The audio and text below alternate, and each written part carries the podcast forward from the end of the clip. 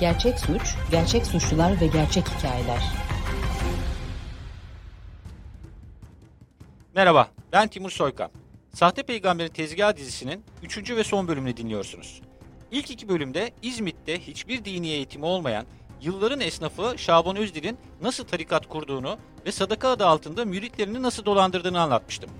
Miraca çıktığını, nur saçtığını savunan şeyh, insanlara dergaha verdikleri para ölçüsünde cennet vaat ediyordu. Kendisini görmek isteyenlerden yüz görümlülüğü de alıyordu. Müritlerin maaşlarının en az %10'unu vermesini isterken pahalı cep telefonlarına, bankadaki birikimlerine, düğünde takılan takılara, altınlara da göz koymuştu. Bu sırada Nuh'un Gemisi isimli WhatsApp grubunda yazışan müritler Allah'ın sevgili kulları olduklarına inanıyordu. Yıllardır sorunsuz yürüttüğü tezgahı 2019 yılının başında bir ihbar üzerine takibi alınmıştı. Polisin yaptığı dinleme ve takiplerde sahte peygamberin marifetleri deşifre oluyordu. Yakın ekibiyle yaptığı görüşmelerde tarikata gelenlerden nasıl para kopartılacağının taktiklerini anlatıyordu şey. Sadaka isterken ise Hasan değil basan alır dedikten sonra cennet vaat ediyordu insanlara.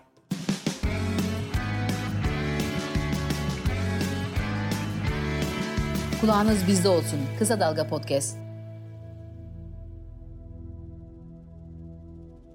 Şimdi size Şaban Özden'in bir müritinin evine çökme planını anlatacağım. Soruşturmanın 5. ayında yani Haziran 2019'da dinleme yapan polisler Şaban Özdil'in İrfan P isimli müridiyle telefon konuşmasını kaydetti.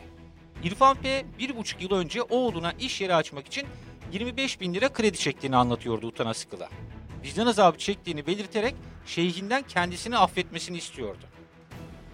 Şaban Özdil'in öfkeliydi sesi ama amacı belliydi. Cennete gitmek istiyorsan, Allah'ın seni affetmesini istiyorsan ileride o daireyi satarsın, o evi getirirsin, parayı Allah'ın rızası için bu dergaha verirsin demişti. İrfan bunu kabul ediyor ve af edilmesini istiyordu.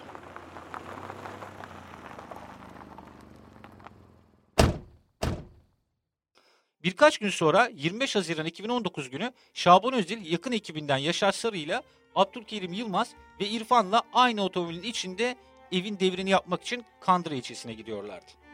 Öncesinde şey Yaşar Sarı ile telefonda konuşmuş ve evi onun üzerine alacaklarını bunun için vesikalı fotoğraf çektirmesini söylemişti. Ancak yolda giderken Yaşar Sarı eşiyle telefonda konuşup durumu anlattı.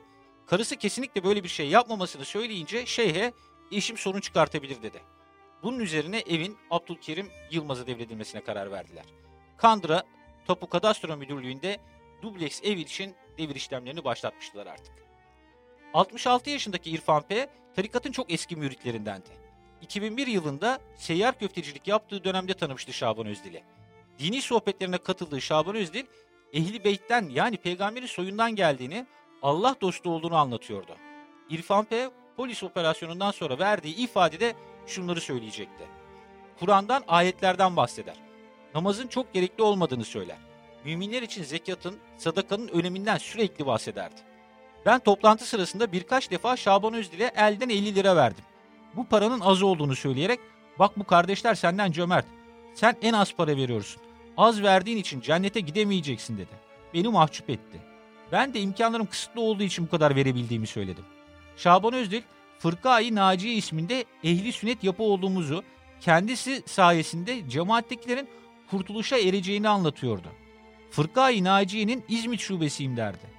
Rafet Efendi ona saygımızı göstermemiz için bize elini öptürürdü. 2003 yılında rahatsızlığım nedeniyle bu şahıstan uzaklaştım. İrfan Pey'nin bipolar bozukluk hastalığı vardı. Burada yeniden şeyhin sorunları olan insanlara hedef aldığını çok net bir şekilde görüyoruz. Tedavi gören İrfan P bir süre sonra tarikata geri döndü. İrfan ifadesinde Şaban Özdil'e en yakın isimlerin Ramazan Durmaz ve Burhan Şentürk olduğunu anlatıp şöyle devam etti. Rafet Efendi onlara siz filikasınız. Nuh'un gemisine insanları taşıyın. Onlar da kurtuluşa ersin diyordu. Ramazan Durmaz ve Burhan Şentürk, Rafet Efendi'nin peygamber vasıflarını ve nurunu taşıdığını herkese söylerdi. İrfan P. olaydan yani evini devretmesinden bir buçuk yıl önce müritlerden Yaşar Sarı'nın fırınında çalışmaya başlamış ve tarikatla bağı daha da artmıştı. Hastalığı devam eden, sürekli ilaç kullanması gereken adam şeyhin sözlerinden etkileniyor ve oğlu için çektiği kredi onda vicdan azabına dönüşüyordu. Bunu şeye söylemesinden sonra yaşananları ifadesinde şöyle anlattı. Rafet Efendi'nin yanına gittiğimde günaha girdiğimi, cenneti kaybettiğimi söyledi. Ben ne olacağını sordum. Bana Allah senden yazlık evini istedi. Cennetin için, günahlarının silinmesi için bana fısıldadı dedi. Ben o an şaşırdım. Emin olmak adına bir daha sordum. O da kesin ve net bir ses tonuyla yazdığını vereceksin dedi. Ben üzerimde manevi baskı hissettim, ağladım. Tamam dedim. İfadesinin devamında Şaban Özdil'in evini kendi rızasıyla verdiğini söylemesini tembihlediğini anlattı. Dolandırıldığımı anladım. Benim dini duygularımı istismar eden Şaban Özdil, Abdülkerim Yılmaz ve diğer şüphelilerden şikayetçiyim dedi. İrfan P'nin eşi Fatma P ise polisin tarikata yönelik operasyonundan sonraki ifadesinde şeyhin eşinin hastalığından faydalanarak onu kandırdığını iddia etti.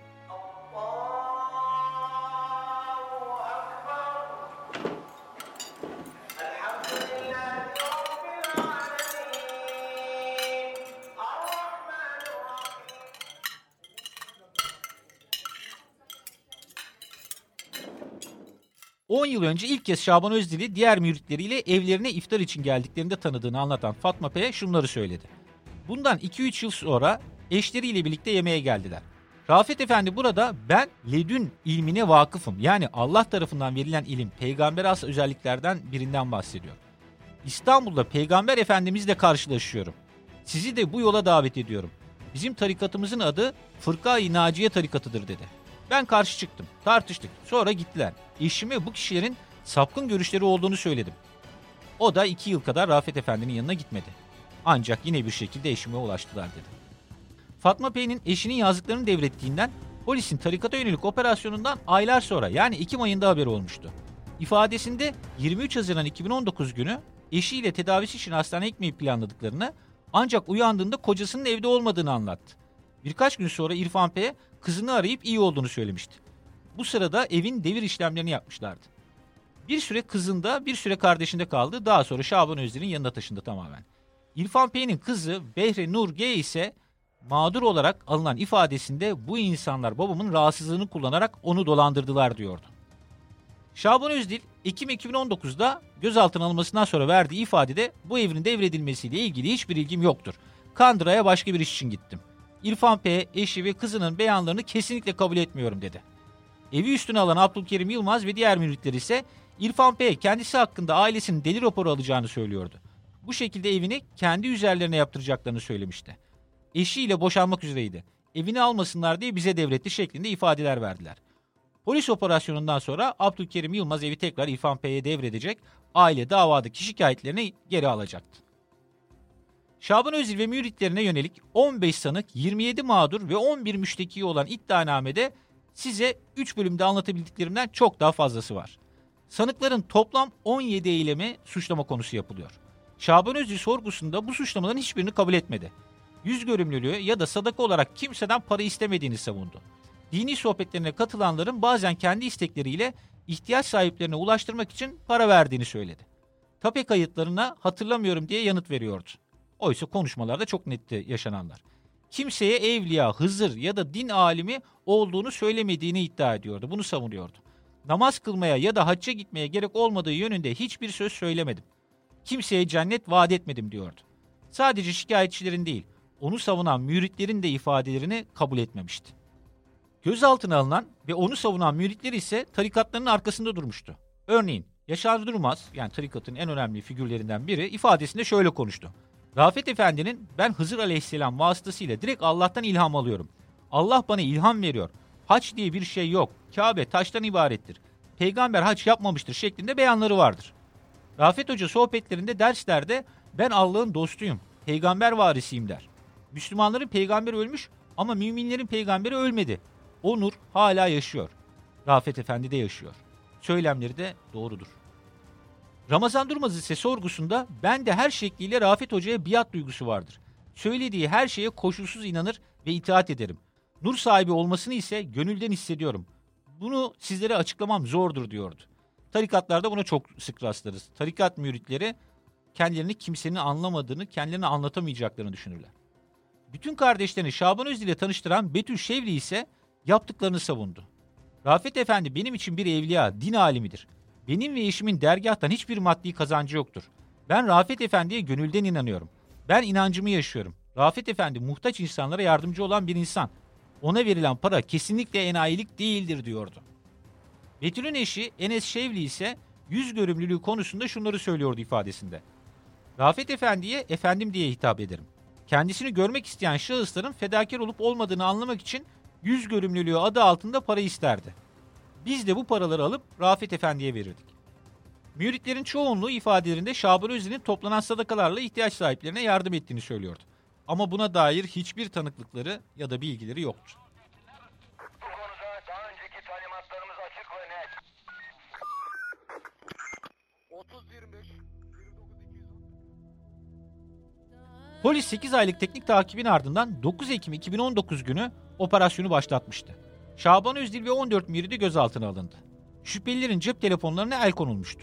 Şaban Özdil'in telefonundan çıkan müritleriyle yazışmaları tarikat hakkında fazlasıyla fikir veriyor bize. Bol emojili, sürekli YouTube'dan şarkılar gönderilen sohbetlerin sığlığına gerçekten şaşıracaksınız. Diyaloglarda Adnan Oktar megalomanlığına benzerlik dikkatinizi çekecek. Bağımsız, objektif, kaliteli haber. Kısa Dalga Medya. Şaban Özün'ün telefonunda Ayşe K isimli kullanıcıyla yazışmaları vardı. Ayşe K problemlerinden dolayı çok yansıtamamış olabilirim ama çok seviyorum efendim yazmıştı. Şaban Özdil ise seni ben de çok büyük bir aşkla seviyorum. Ben de senden sonra aşk şarabı içmiş gibi oldum. Sarhoş oldum. Harika bir duygu diye yanıt vermişti. Ayşe K devamında nefsimle en çok savaştığım şu günlerde sizin elinizi her gün tutup sizi her gün dinlemek isterdim yazıyor. Şaban Özil'in cevabı sen başkasın. Seni özellikle Hazreti Allah seçti oluyor. Yazışma şöyle devam ediyor. Ayşe K. Harikasınız. Siz harikasınız. Şaban Özdil Hazreti Allah Rafet Efendi'nin öğretimlerini iman edip sindirmezseniz yenilerini lütfetmez. Yani yemekte bile ilk gelen yemeği bitirmeden ikinciyi yiyemeyiz. Nasıl? Ayşe K. Nasıl demenize kurban olurum. Şaban Özdil Beni sevdin mi? Sevdiysen bunu bana defalarca söyleyebilirsin. Bıkmam. Sanatçılar sahneye çıkınca alkışlarla beslenir. Bizim gibiler ise talebelerimizin sevgisiyle beslenir. Nasıl? Ayşe K. Sizi çok seviyorum. Nasıl demenizin hissettirdiklerini çok seviyorum. Şüphe ve karanlıktan kurtulup size tam itaat etmek en büyük duam. Nurumu sizdeki nuru görmeyi çok istiyorum. Şaban Özdil bu iddialı sözleri kabullenerek şöyle cevap veriyor. Çok büyük bir hedef bu bendeki nuru görmek istemek. Hazreti Allah'ın cemalini görmek demek. Bedelini ödeyen herkes görebilir. İlk önce onun güvenini kazanman lazım. Öyle değil mi? Bu fedakarlığa varsan ben de senin görmene sebep olurum. Ayşe K. Barış Manço'nun Benden Öte Benden Ziyade isimli şarkısının YouTube linkini gönderiyor. Şaban Özdil ise şöyle yanıtlıyor. Ne yazacağımı bilemedim. Dinlerken ağladım. Ne güzel bulmuşsun. Bizi yani seni ve beni anlatıyor. Ayşe K. eskiden istihare yapardık. Böyle bir şey var mı gerçekten? Soralım efendime yazmıştı. Şaban Özdil ise övgü peşindeydi yine. Muhabbet doyulmaz bir pınar imiş. Sohbetiniz muhabbete dönüşsün inşallah. Nasıl? Ayşe K. çok tatlısınız. Parantez içinde nasıl yazmıştı. Şaban Özdil bana sor ne soracaksan. İstihareyi ne yapacaksın? Gerçeğin ta kendisiyim diyordu. Yine Allah'la doğrudan konuştuğunu söylüyordu yani. Ayşe K. efendim şimdi de yatağınızı nereye yaparım? Evi size nasıl sunarım? Bir hafta burada kalacaksınız. Heyecanla düşünceler sardı beni. Ve bu sözleri yazdıktan sonra kalp emojisi göndermişti. Şaban Özdil arka fonda parlak bir ışık, muhtemelen pencerenin önünde çekilmiş bir fotoğrafını gönderiyor ve şöyle yazıyor. Sen hayatında böyle çok nurlu bir insan gördün mü? Ayşe K ise şöyle yanıt yazıyordu. O kadar nur ki yüzünüz seçilmiyor efendim. İyi geceler efendim. Şaban Özdil sana da canımın içi diye cevap veriyor. Ayşe K daha sonra Emel Sayın'ın Gözler Kalbin Aynasıdır isimli şarkısının YouTube linkini gönderiyordu Şaban Özdil'e. Şaban Özdil şarkı sözüyle ben gönlümün ayak bağı senin kapına astım da geldim diye yanıt veriyordu. Ayşe K teşekkür ederim efendim hayırlı akşamlar diyerek sohbeti bitirmeye çalışıyor. Ancak şeyhin böyle bir niyeti yok. Sana da seni çok seviyorum yazıyor. Kalp emojisi ve ben de çok seviyorum yanıtı alınca Şaban Özdil yazmaya devam ediyor. Cahil biri olsam çıldırırdım. Bu ne güzel kalp atışı. Harika. Nasıl? Sohbetin devamında Şaban Özdil Mustafa Ceceli'nin Sultanım isimli şarkısının YouTube linkini gönderiyor. Ancak bir süre Ayşe K'dan yanıt gelmiyor. Bunun üzerine sistemlere başlıyor. Hatta öfkeli. Hani beni çok seviyordun. Neden telefona bakmıyorsun? Seviyorum demek kolay. Ayşe K demek ki aptalmışım. Ben aptallığımı da kabul ediyorum. Öyle çekiliyorum yazdı yanıt olarak. Şaban Özdil çok kızdı. Sadece aptal değil salaksın. Sen nefsin istediği dışında kimseyi Allah rızası için sevemezsin. Ben evliyken buldum. Kardeşlerin arasında herkes bekar değil zaten. Masaya yatırılmış bir hastasın. Bensiz devam etmeye çalışırsan bunu asla yapamazsın. Ayşe K. siz her şeyi doğru bilensiniz diye yazıyor ve geri çekiliyordu sohbette. Şaban Özdil kızım seni seviyorum diye 10 kere yazıyor. Ayşe K. bu güzel yolun en önemli 3 şartı vardı. Bir iman etmek, iki söz dinlemek, üç sadaka vermek miydi? Şaban Özdil evet diye yanıt veriyor. Ayşe K. efendim sizi çok seviyorum, ellerinizden öpüyorum yazıyor ve kalp işaretiyle sohbeti bitirmek istiyor tekrar. Şaban Özdil yazmaya devam ediyor. Ben de seni çok seviyorum. Sinemde saklıyorum. Nereye gidersem benimle geliyorsun.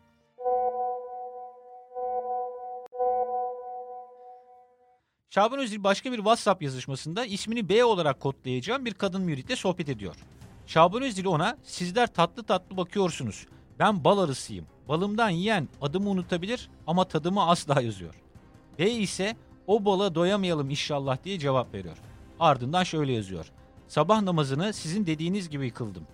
Döndüm kıbleye, uydum zamanın imamına dedim. Doğru anlamışım değil mi? Böyle niyet ettim. Bu yazışmada şeyhin müritlerine kendisini düşünerek ibadet etmeye yönlendirdiğini bir kez daha görüyoruz. Daha sonra namaz kılmalarına gerek kalmadığını söylediğini de farklı örneklerden biliyoruz. Şaban Özdil bir başka gün ise telefonunda kuzucuk diye kayıtlı kişiyle yazışıyor. Gerçekten trajikomik. Şaban Özdil seni seviyorum canımın içi hayırlı vazifeler diye başlıyor sohbete. Kuzucuk sağ olun efendim ben de sizi çok seviyorum ve kalp omejisiyle karşılık veriyor. Ardından kuzucuk hesap hareketi gösterir ekran görüntülerini gönderiyor ve tazminat yatmış efendim yazıyor. Ardından devam ediyor.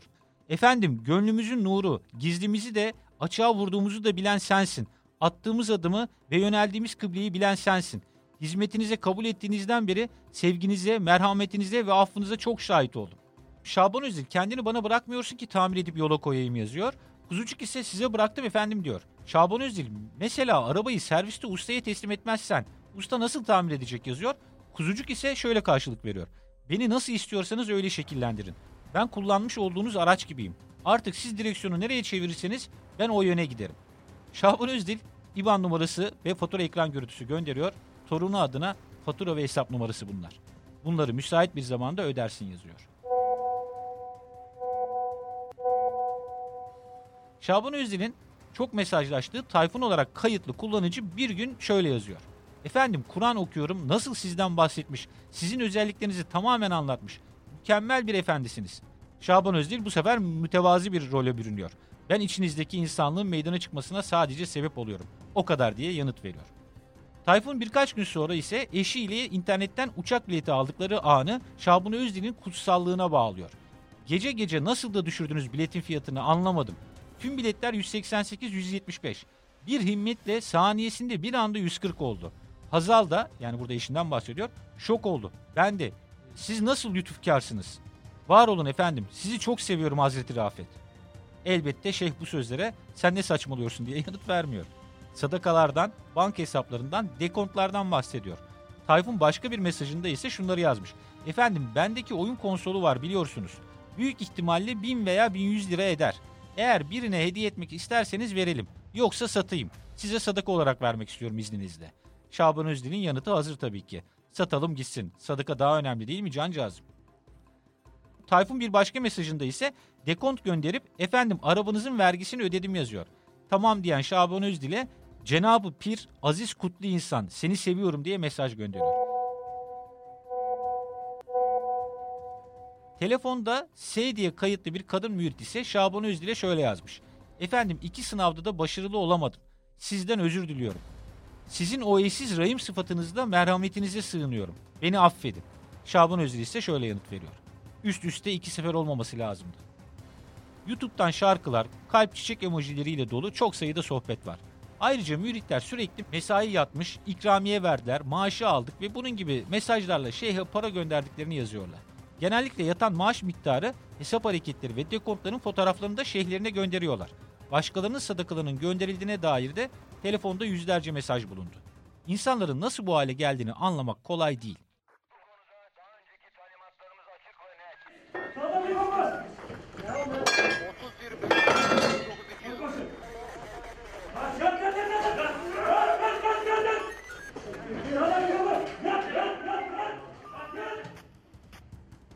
Sonuçta polis 9 Ekim 2019 günü operasyonu yapmıştı ve Şaban Özdil ile 14 müridi gözaltına alınmıştı. Şeyh ve yakın ekibindeki 8 müridi tutuklandı. 89 sayfalık iddianamede 17 ayrı eylemleri anlatıldı. Sanıkların örgüt kurma, örgüte üye olma, örgüte yardım etme, dini inanç ve duyguların istismarı suretiyle dolandırıcılık suçlarından hapis cezaları istendi.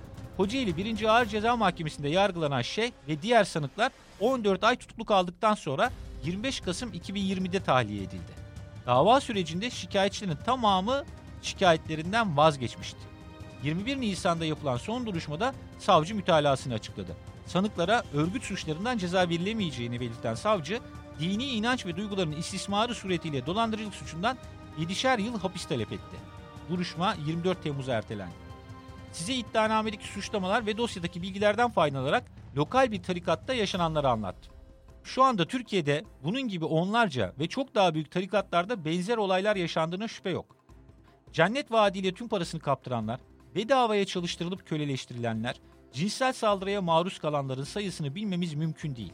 Kaç çocuğun bir istismar bataklığında kabusu sürüklendiğini de hiç öğrenemeyeceğiz. Bu yetmeli bir ülkeyi kahretmeye. Türkiye'nin tarikat gerçeğiyle çok geç olmadan yüzleşmesi gerekiyor. Şeyhin cennete götürecek kişi düzeyinde kutsallaştırılıp müritlerin hiçleştirildiği, köleye dönüştürüldüğü uçurum devasa bir istismar alanı yaratıyor. Bu nedenle tarikatlar varoluş biçimleriyle bir suistimal kaynağı. Üstelik hepsi sırlar üzerine kurulu ve denetlenmeleri bir çözüm değil.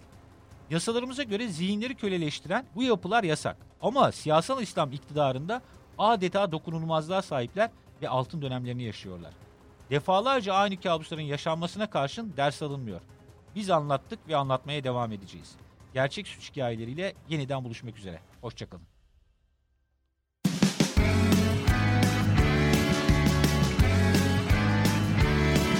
Kulağınız bizde olsun. Kısa Dalga Podcast.